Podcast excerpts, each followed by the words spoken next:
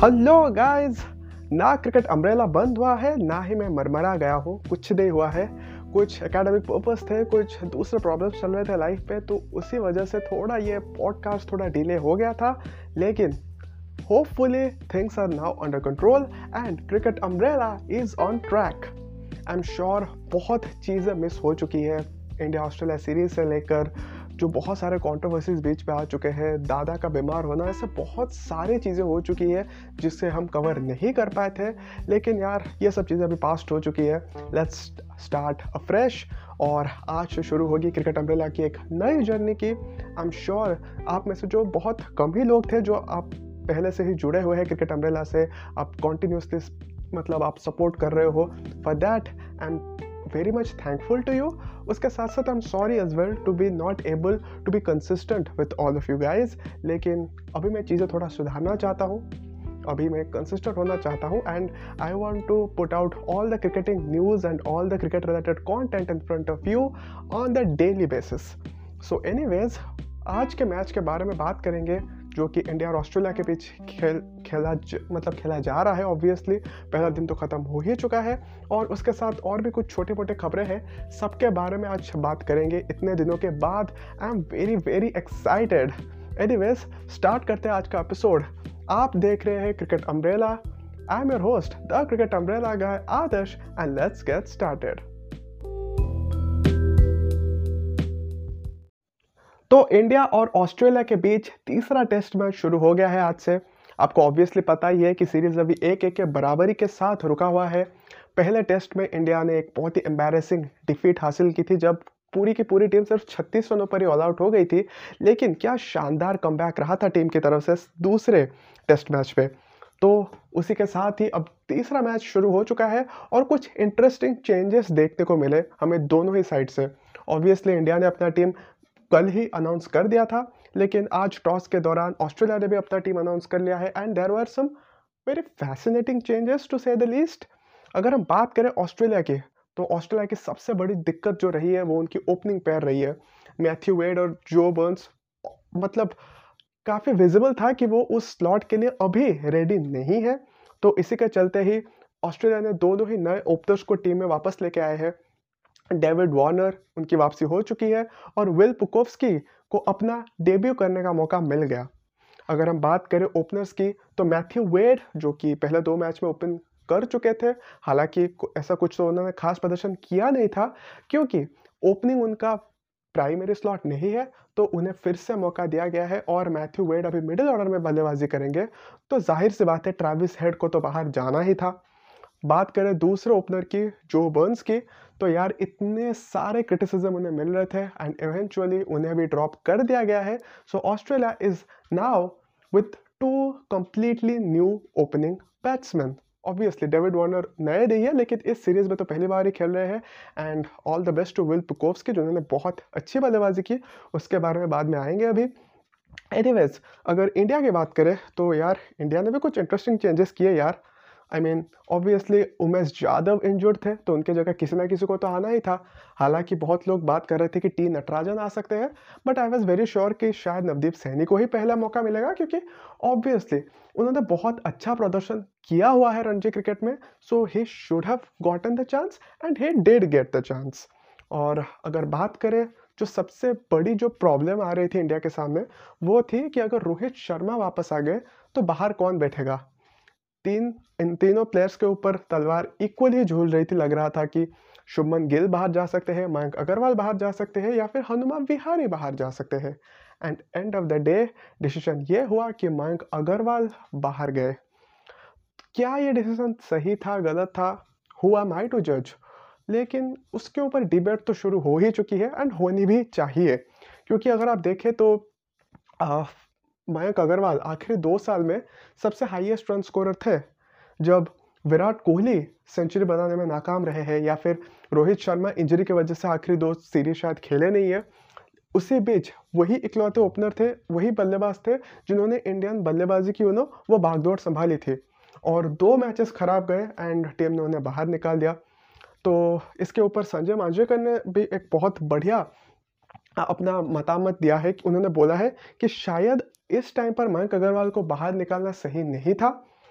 What team should have done कि team Shubman Gill को नीचे लेकर आती और ओपन करवाने मतलब रोहित शर्मा और ऑब्वियसली उनके पार्टनर रहते मयंक अग्रवाल और शुभमन गिल हनुमा विहारी की जगह नंबर पाँच या छः पर खेलते।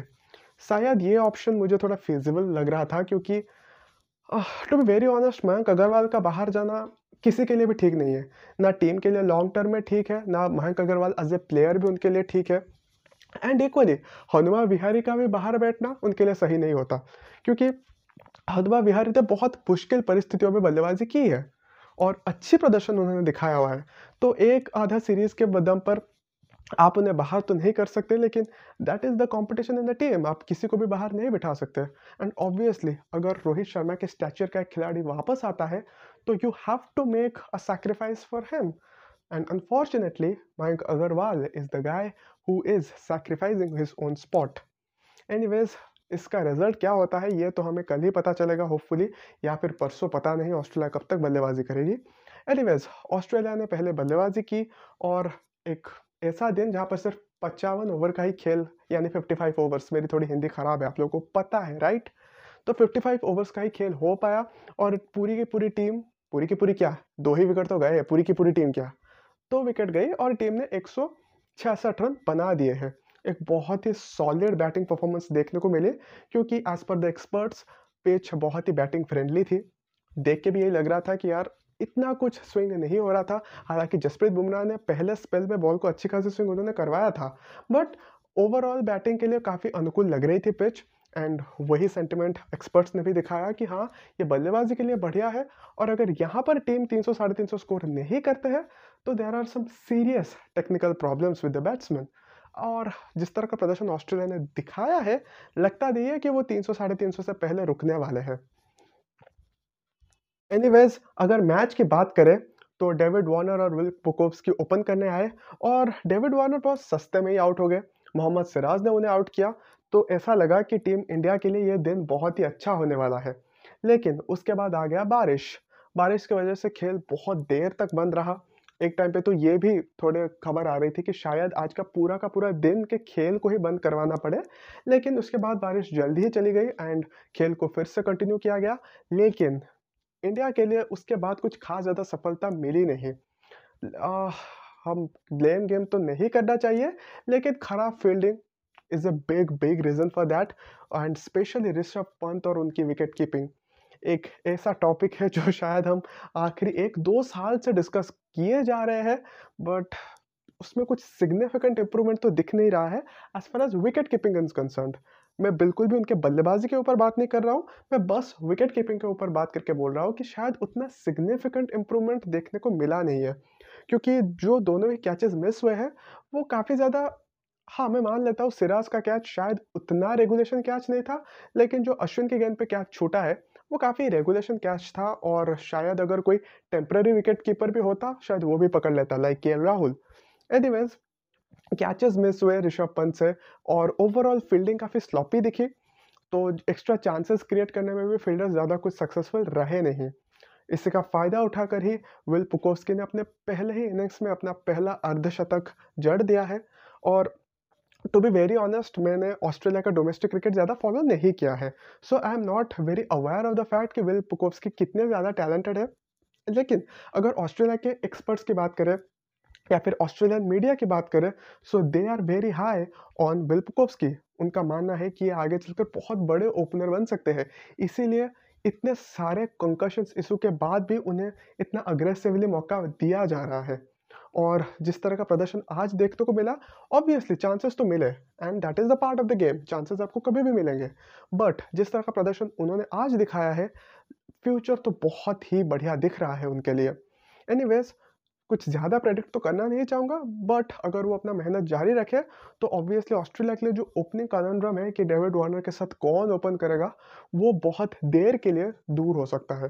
Because he looked good I mean he looked absolutely good मौके मिले एनीवेज मैं उस बात से ज़्यादा फ़र्क नहीं रखता कि यार अगर मौके ना मिलते अगर आप अच्छे प्रदर्शन करोगे अगर आपका आप, मतलब you know when you are at your peak तो चीज़ें आपके सपोर्ट में जाती है that's how life works right तो again a good symbol for Australian cricket उनके साथ मार्नर स्लैबुशेन और आज उन्होंने भी बढ़िया प्रदर्शन दिखाया। बहुत ज़्यादा चर्चा हो रही थी कि यार कि मानस लाबुशेन अच्छा प्रदर्शन नहीं कर पा रहे हैं, स्टीव स्मिथ अच्छा प्रदर्शन नहीं कर पा रहे हैं। लेकिन यार जैसे ही थोड़ी बैटिंग के अनुकूल विकेट मिल गई और मानस लाबुशेन ने भी बढ़िया खेला और फ्लॉलेस कह सकते हैं, नियरली फ्लॉलेस नियरली वो वर्ड लगा देते हैं लेकिन बढ़िया प्रदर्शन था। उन्होंने भी अपना अर्धशतक जड़ दिया।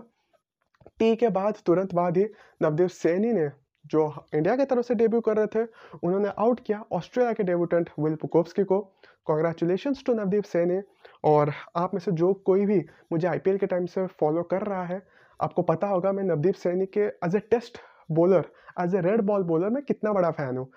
तो मुझे तो भाई बहुत ही खुशी हुई जब वो विकेट उन्हें मिला एंड होपफुली ये बस शुरुआत है और नवदीप सैनी के लिए टेस्ट करियर में बहुत ज़्यादा विकटें अभी आने वाली हैं। Hopefully let's have our fingers crossed anyways तो विल के आउट हो गए, उसके बाद आए स्टीव स्मिथ अब इस स्टीव स्मिथ को लेकर आप लोगों को तो पता ही होगा कितने सारे डिस्कशंस चल रहे थे, क्योंकि कहीं ना कहीं आर अश्विन ने उन्हें अपना बनी बनाया हुआ था पहले दो टेस्ट मैचेस में, लेकिन वो स्टीव स्मिथ है, ठीक है ना? डेकेड के सबसे बेस्ट टेस्ट बल्लेबाज हैं। उनको आप इतनी आसानी से तो फंसा नहीं सकते।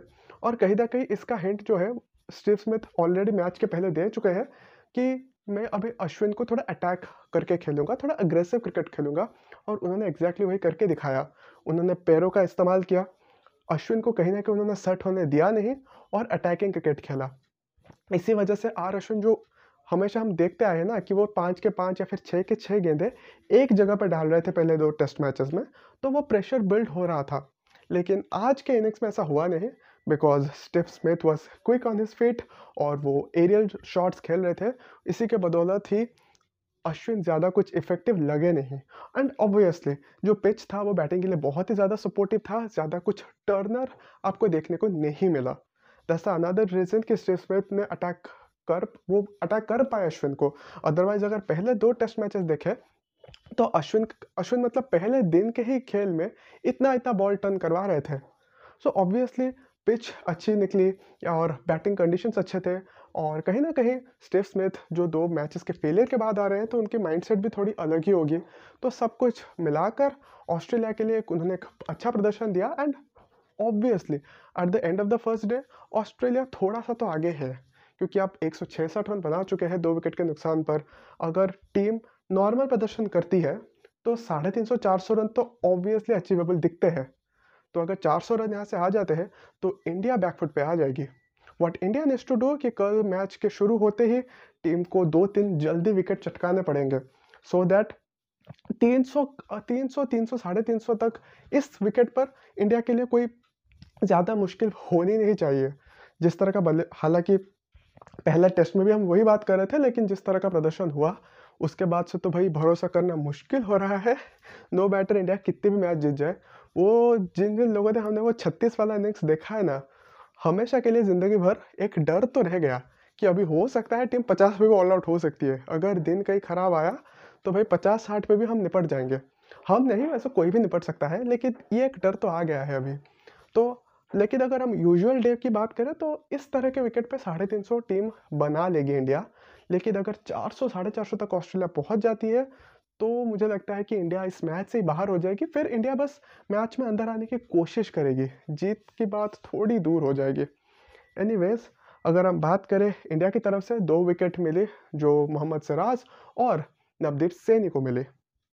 अब इतने इंटरेस्टिंग टीम सिलेक्शन होगी, इतना इंटरेस्टिंग दिन होगा तो एक्सपर्ट्स के लिए तो बात करने के लिए बहुत चीज़ें होंगी ही ना। तो ऐसे ही बहुत सारे खबरें हैं, जैसे कि पहले बात होगी ऋषभ पंत के ड्रॉप कैचेस की। तो भाई वैसे तो सब लोग रेडी रहते हैं। इधर ऋषभ पंत को क्रिटिसाइज करेंगे या फिर उन्हें चढ़ाकर मतलब दुनिया का सबसे बेहतरीन बल्लेबाज बना देंगे। दोनों के बीच के जो न्यूट्रल पोजीशन है, शायद हमारे मीडिया या फिर हमारे एक्सपर्ट्स को आता नहीं है। एनीवेज एक दो कैचेस ड्रॉप हो गए और हालाँकि पिछले मैच में जब सब कुछ ठीक चल रहा था, किसी ने एक सवाल भी नहीं उठाया। तब सब बोल रहे थे कि यार अच्छा किया ऋषभ पंत को खिलाया, क्योंकि उन्होंने आकर जो छोटा कैमियो खेला ना तीस चालीस रन का, उसी से मोमेंटम शिफ्ट हो गया। That's why Rishabh Pant was picked ahead of Wriddhiman Saha चलो मान लिया, ठीक हो गया डिशत लेकिन आज जब कैचेस ड्रॉप हो गया तो सबने ये शुरू कर दिया कि रिद्धिमान शाह को पहले खिलाना चाहिए। यार, भाई दिन तो ख़राब जा सकता है ना। अगर अच्छे टाइम पे सपोर्ट कर सकते हो तो बुरे टाइम पर भी थोड़ा सपोर्ट करो ना। अगर नहीं खिलाया ना तो बिल्कुल मत खिलाओ। लेकिन अगर खिला रहे हो, एक मैच में उसने अच्छा किया है, तुम तारीफ़ कर रहे हो तो दूसरे मैच में इतनी भी तो बुराई मत करना करना शुरू मत कर दो।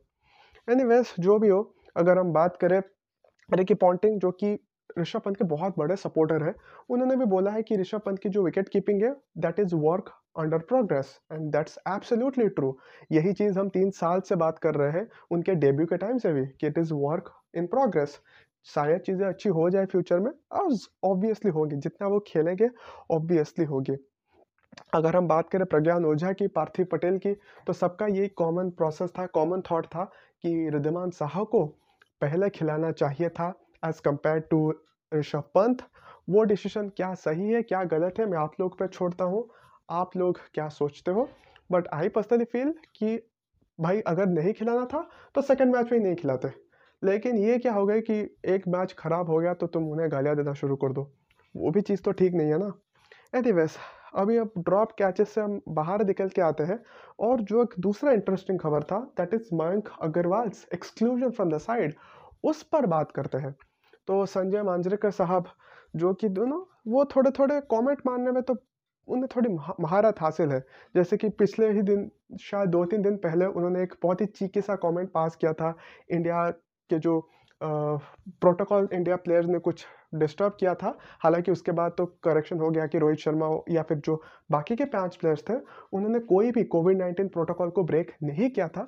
लेकिन वो जो कंट्रोवर्सी की जो शुरुआत हुई थी, तभी संजय मांजरेकर ने थोड़ा कुछ कमेंट कर दिया था, अगर नहीं पता तो you can always Google that anyways मैं बात कर रहा हूँ, आज उन्होंने जो कमेंट दिया एंड संजय मांजरेकर सेड कि अभी इंडिया में प्लेयर्स को रिजेक्ट किया जा रहा है रादर देन सिलेक्टिंग देम अभी टीम में प्रोसेस ये है कि किन्हें किन्हें रिजेक्ट करना है बजाय ये कि किन प्लेयर्स को खिलाना है।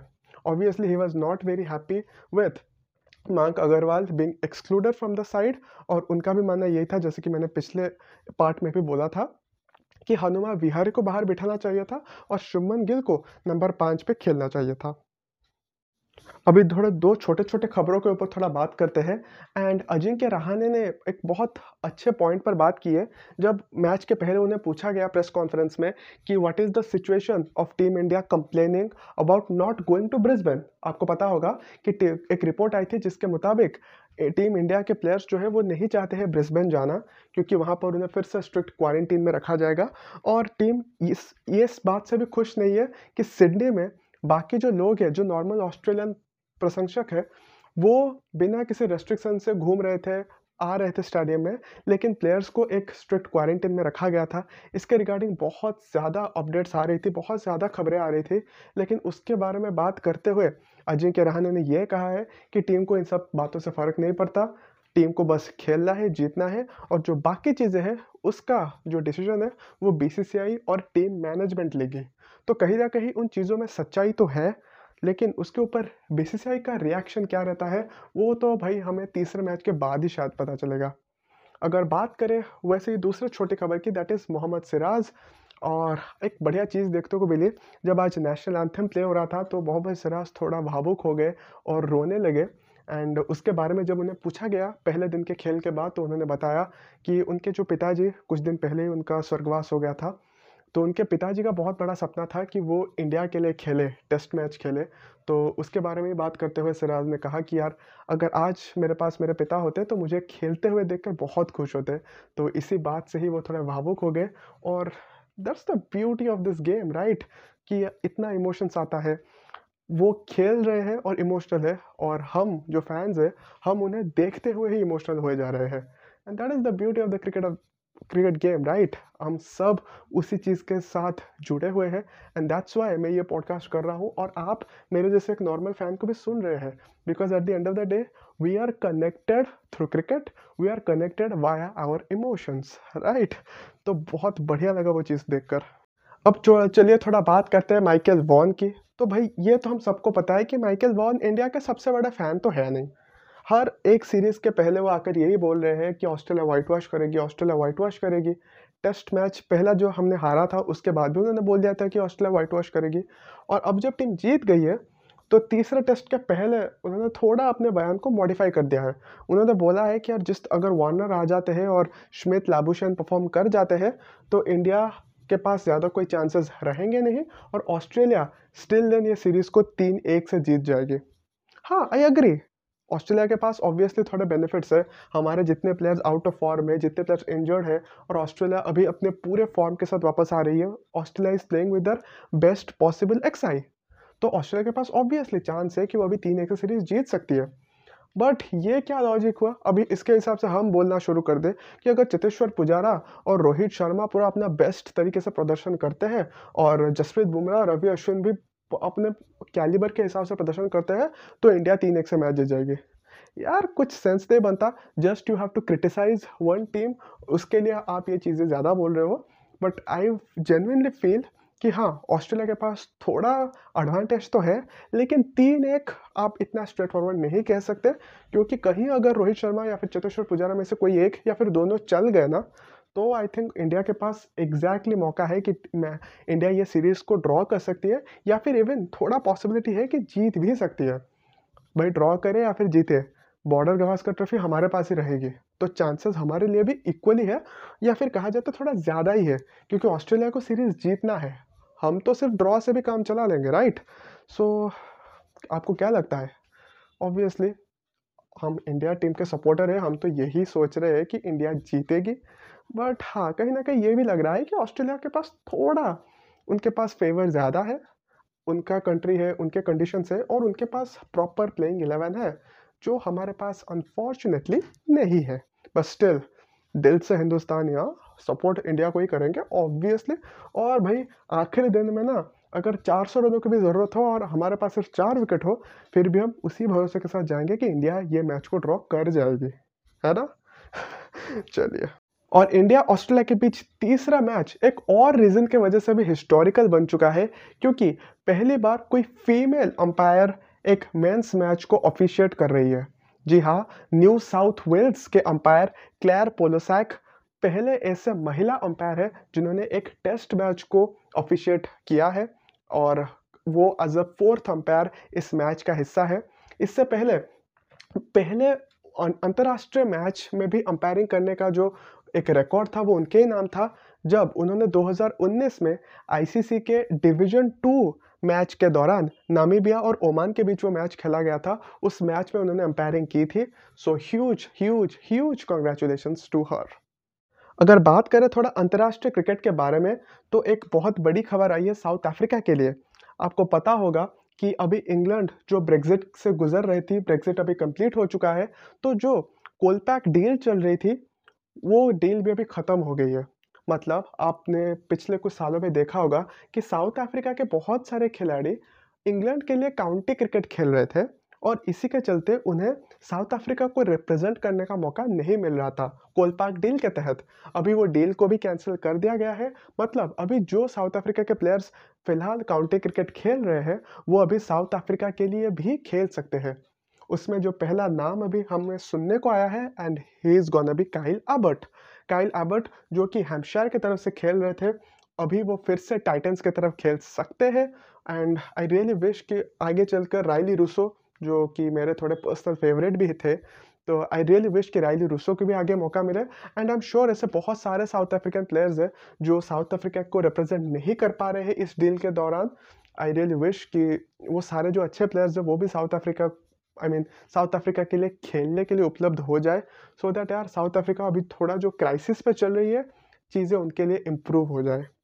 और एक न्यूज़ के तहत न्यूजीलैंड के एलन बर्जस जिनके पास रिकॉर्ड था सबसे ओल्डेस्ट फ़र्स्ट क्लास प्लेयर के तौर पे, अभी उनका निधन हो चुका है सौ साल की उम्र पर, जिसके बारे में ऑफिशियली ट्वीट करके न्यूजीलैंड क्रिकेट ने न्यूजीलैंड क्रिकेट बोर्ड का जो ऑफिशियल ट्विटर हैंडल है, उस पर यह न्यूज़ को ऑफिशियल किया गया। और उनके निधन के बाद अभी इंडिया के रघुनाथ चंद्रकर सबसे बुज़ुर्ग फ़र्स्ट क्लास प्लेयर है। आई रियली विश कि मैंने हिंदी ठीक ठाक बोली होगी। एनीवेज और एक चीज़ थोड़ा कॉन्टेक्स्ट से बाहर भी बोलना चाहूँगा कि obviously I would be working upon my Hindi और आई रियली विश कि आगे चलकर मेरी हिंदी थोड़ी बेहतर हो जाए। जैसे प्रॉपर हिंदी स्पीकिंग पीपल होते हैं, मैं उनकी तरह हिंदी बोल पाऊँ।